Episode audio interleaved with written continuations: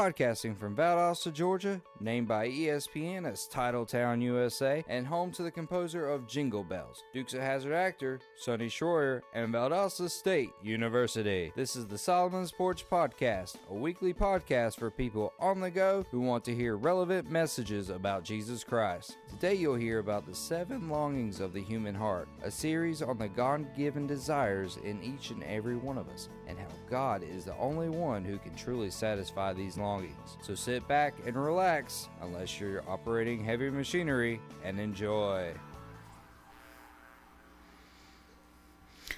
When I was a kid, I rooted for two teams the Sooners and the Cowboys, um, University of Oklahoma and Oklahoma State. Two teams. Um, I had two football jersey night shirts. That one was red and white, one was orange and black. I would interchange them during football season. My mom went to University of Oklahoma.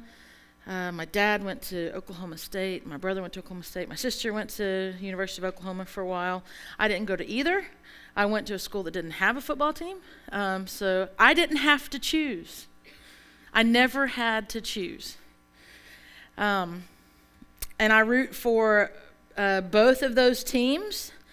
Um, and and here's the deal: a lot of people don't get that. People, no, you have to pick. You have to pick a team. You have to align your allegiance with one team. You can't have multiple teams. You can't have more than one. Are you just going to pick the one that's better that year? You can't have multiples. You only can have one. You can only have one favorite, one team. It's the only one that you can have the shirts for and the stickers on your car and the and, and that's it. You can't do anything else, right? This is how we think. We we can't have more than than one team. There's a, a, psychiatric diagnosis known as dissociative identity disorder. We used to call it multiple personalities. Um, and it's this condition where a person shows two or more distinct personalities, two or more distinct identities. She's just going all over the place. I love it. Hey, Brantley.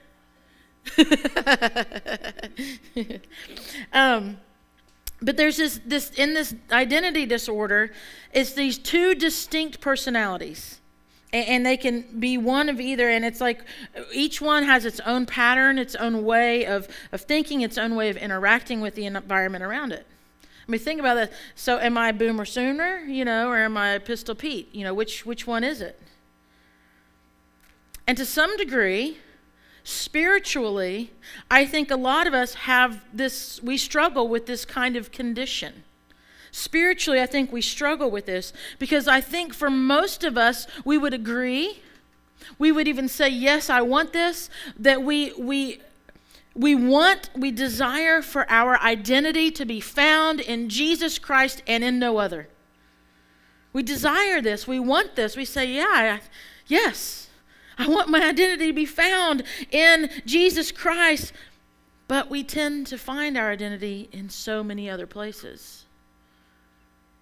And not in a way in which you go, well, I'm, I'm going to take Jesus over here and I'm going to take Jesus here, and everywhere I go, there's Jesus. But in many ways, we have found our identity in, in, in stuff, and, and no one would ever know if Jesus was there in the midst.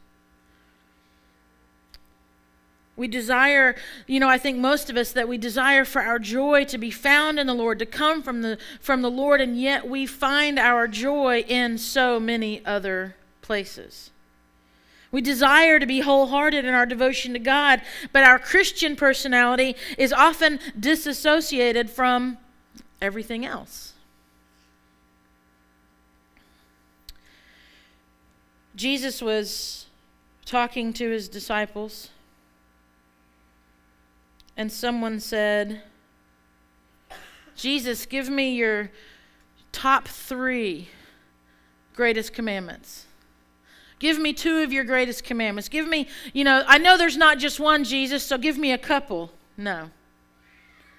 The question was asked of Jesus, What is the first and greatest commandment? And this is what he says to them What's the most important commandment of all? And he says in Matthew 22, verses 27 and 28, he says this Here it is Love the Lord your God with all your heart, and with all your soul, and with all your mind. This is the first and greatest commandment. Not one of, not take your pick.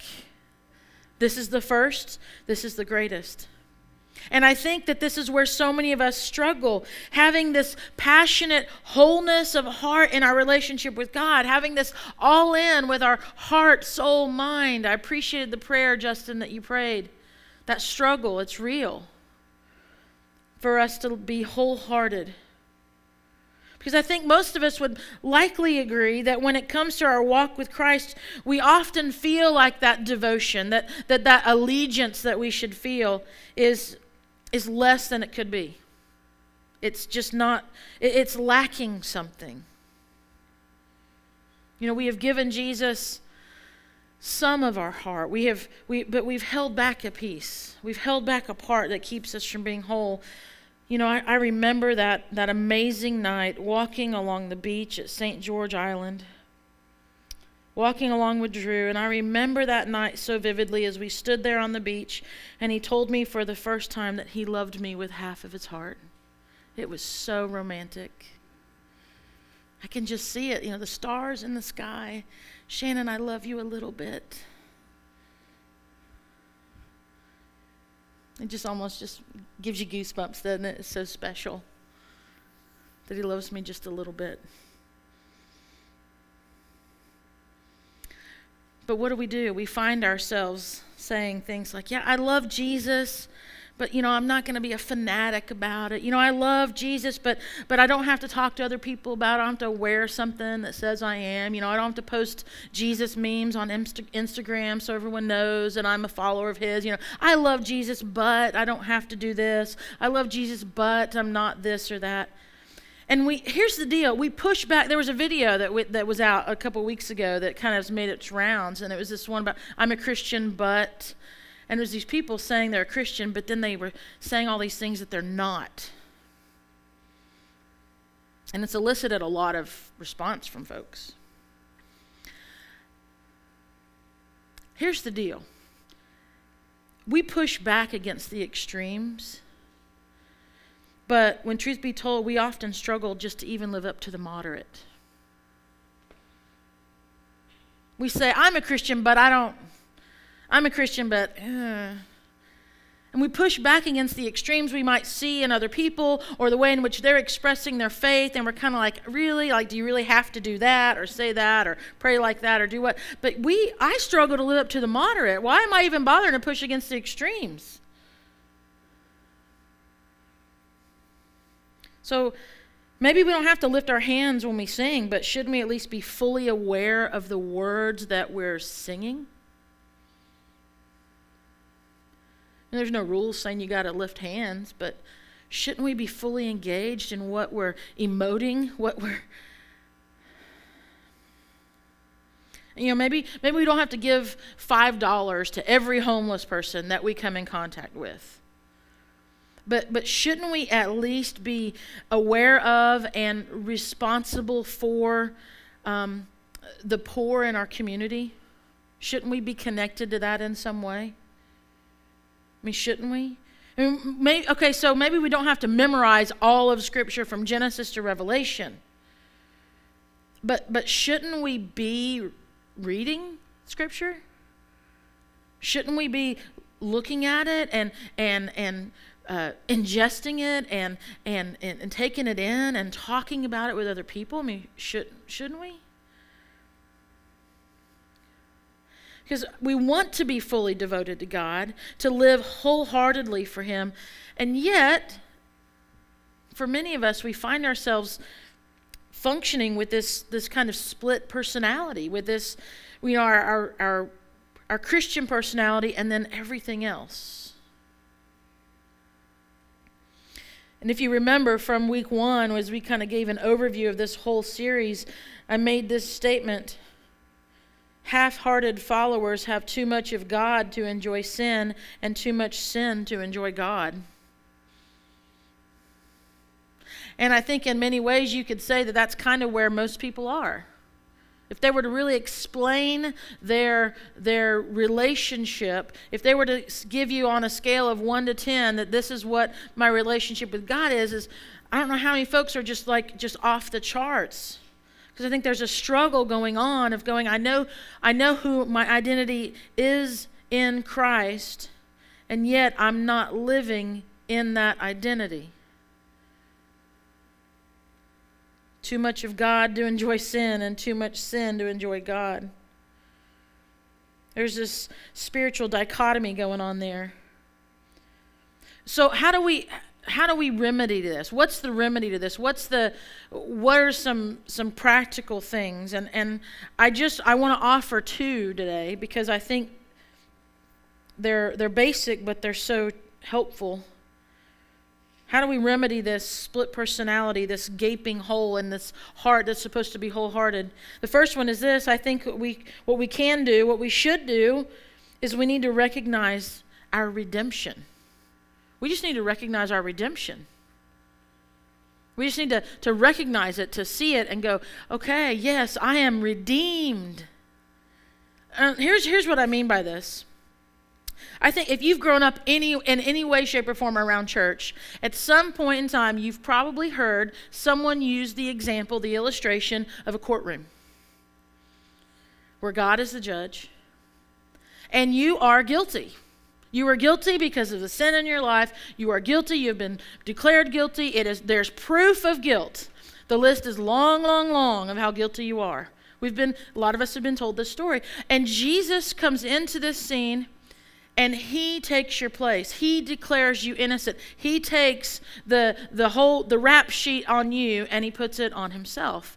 And you're declared innocent by the judge god it, it's become this, uh, you're declared legally innocent because of Jesus. And, and unfortunately, for a lot of people, this is the only way they've ever viewed their relationship with God. Now, that story, and I mean, it's a, it's a good example of what happens when, when Jesus comes in and takes our place. It's true. We, we have guilt for our sin.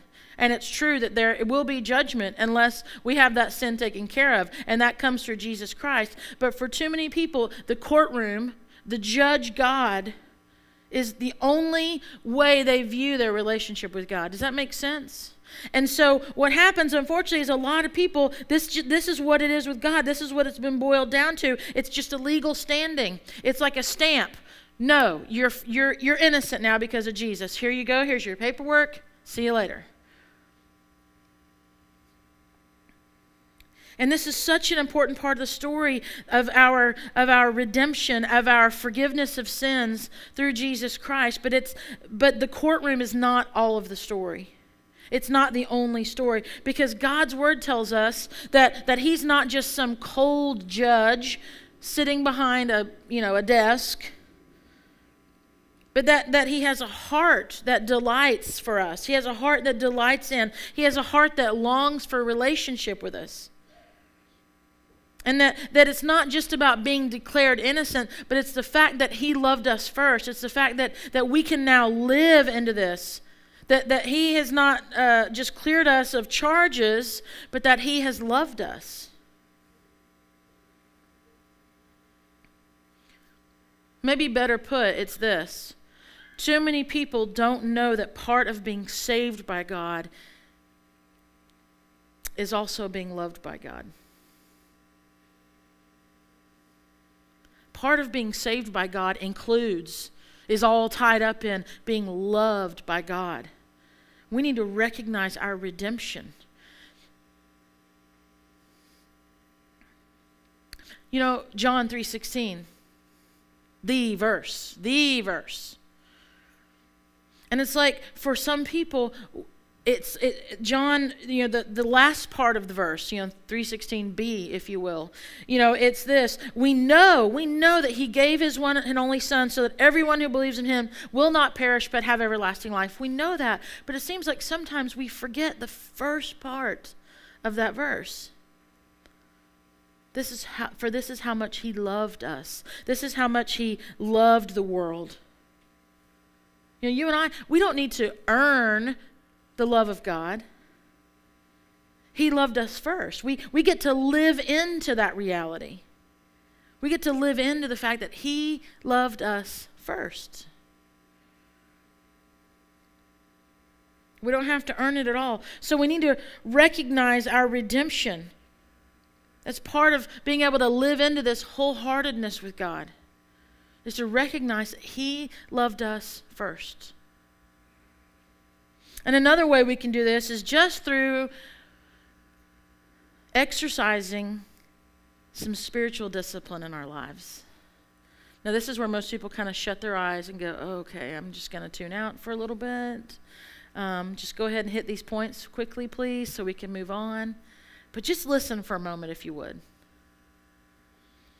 Because I think there's a, there's a majority of folks, and, and I would throw myself in here as well on occasion, that can be frustrated with God, frustrated with the church, frustrated with lack of, you know, answered complaints, I mean, prayers that we give to God, that you're just frustrated that God's not showing up the way we thought to. There's a majority of people who who are, are in this place and and they're and I would say this are also almost completely disconnected from any spiritual discipline. I mean, think about the times that you've been frustrated with God. You've been frustrated with the lack of answered prayer. You've been frustrated with with um, you know, trying to, to have a, a breakthrough in, in a situation or, or a relationship or something that's going on. And you felt this. You felt the tension. You felt the weight of it. You felt all this stuff. And I would say, and I'm just talking about myself here, there have been times when I've been there and I've been, I've been frustrated with God. Maybe I've been frustrated with, with, with others. And then if I were just to look inward for a moment and realize the lack of spiritual discipline I was engaging in at the moment I mean, how much was I really praying? How much was I really seeking God? How much was I, I really engaging in His Word? Not, not, you know, how many times was I not ever really truly present um, with God because there was just a, a lack of, of spiritual engagement on my part with Him, lack of discipline in those areas. And, and time and again, I've been there. You probably have too. When you might find yourself in a place where you you want to just say it's it's someone else's fault. It's it's it's your fault.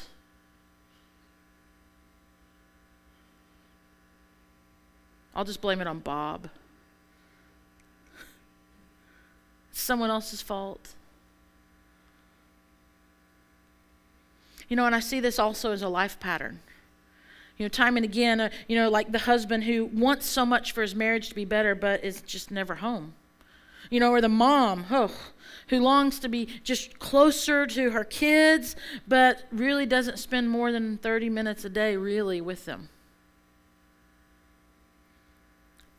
You know, the church attendee who, who's tired of being lonely and disconnected, but is the last one in the door and the first one out. Sunday after Sunday after Sunday.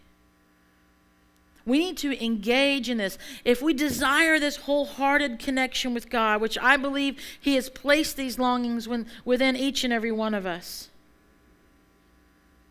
we need to, we need to exercise these spiritual disciplines.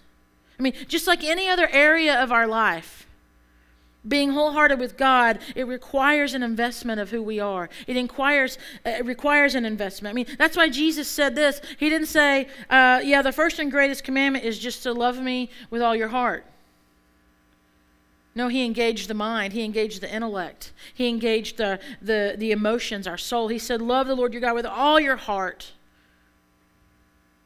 with all your mind, all your soul. And any part of these, our heart, our soul, our mind, which, which we would, I don't know, is sacrifice to someone else, to something else, it's going to, to leave a hole in that relationship with God.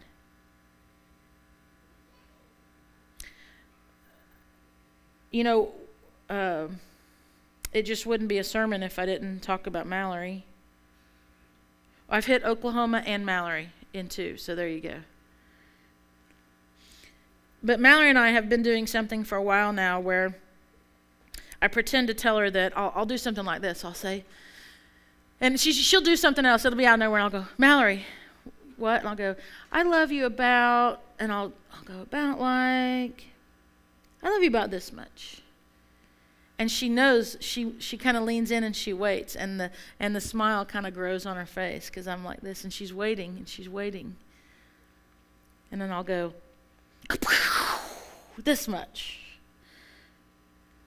Cuz she knows that mommy doesn't just love her this much as she's learning numbers and counting, you know, one day I'm 23 and the next day I'm 62. So she's truly trying to figure this out. But as she's learning this, sh- she'll start to do this to me too. Out of nowhere, she'll say, Mom, Mommy, yeah, I love you 62. And I'll go, Whoa. The other day she said, uh, Mom, I love you 5,100 times.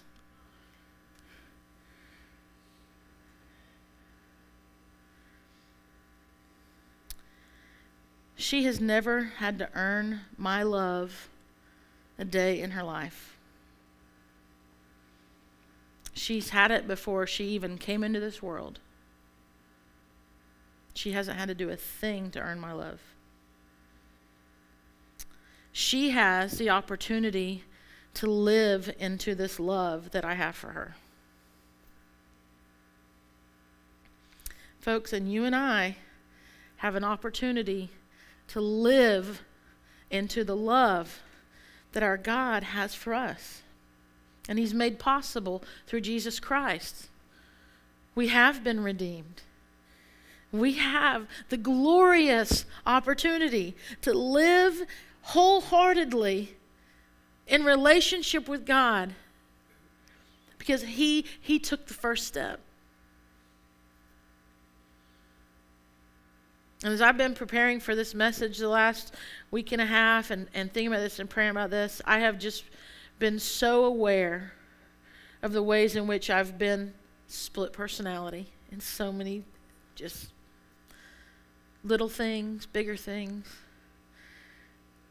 And I just want to live wholeheartedly in that. And so that's been my prayer for, for you, for our church, that we would recognize this redemption we would recognize the opportunity that we have to live into this.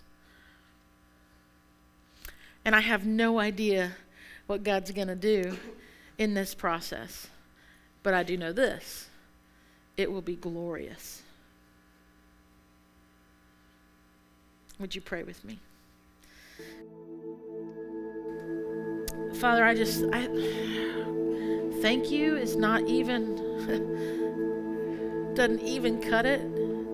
But oh Lord God, how, how I have failed to thank you. The way in which you deserve to be thanked. Lord, the way that, that Lord, we have an opportunity to to live lives that that honor you, that glorify you. Father, we have the we have this this amazing privilege to be called your sons and daughters. We have this amazing. Uh, I lack the words to, to, to put on this, Lord, to, to live into your love. And yet time and again we have chosen counterfeits. We have chosen the less thans. We've chosen the momentary instead of the eternal.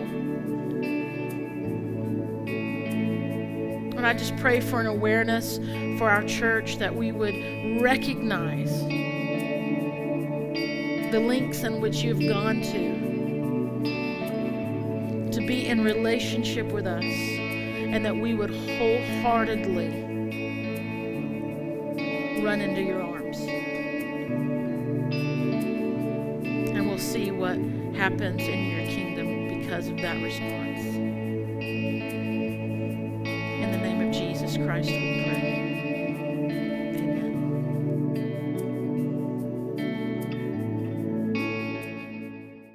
Thanks for listening to the Solomon's Porch Podcast. If you like what you just heard, we hope you'll subscribe to our podcast if you haven't already, and be sure to review us. If you'd like to help to contribute to the ministry, we encourage you to check out our website at theporchvaldosta.com and click on Giving. Join us next time for another edition of the Solomon's Porch Podcast.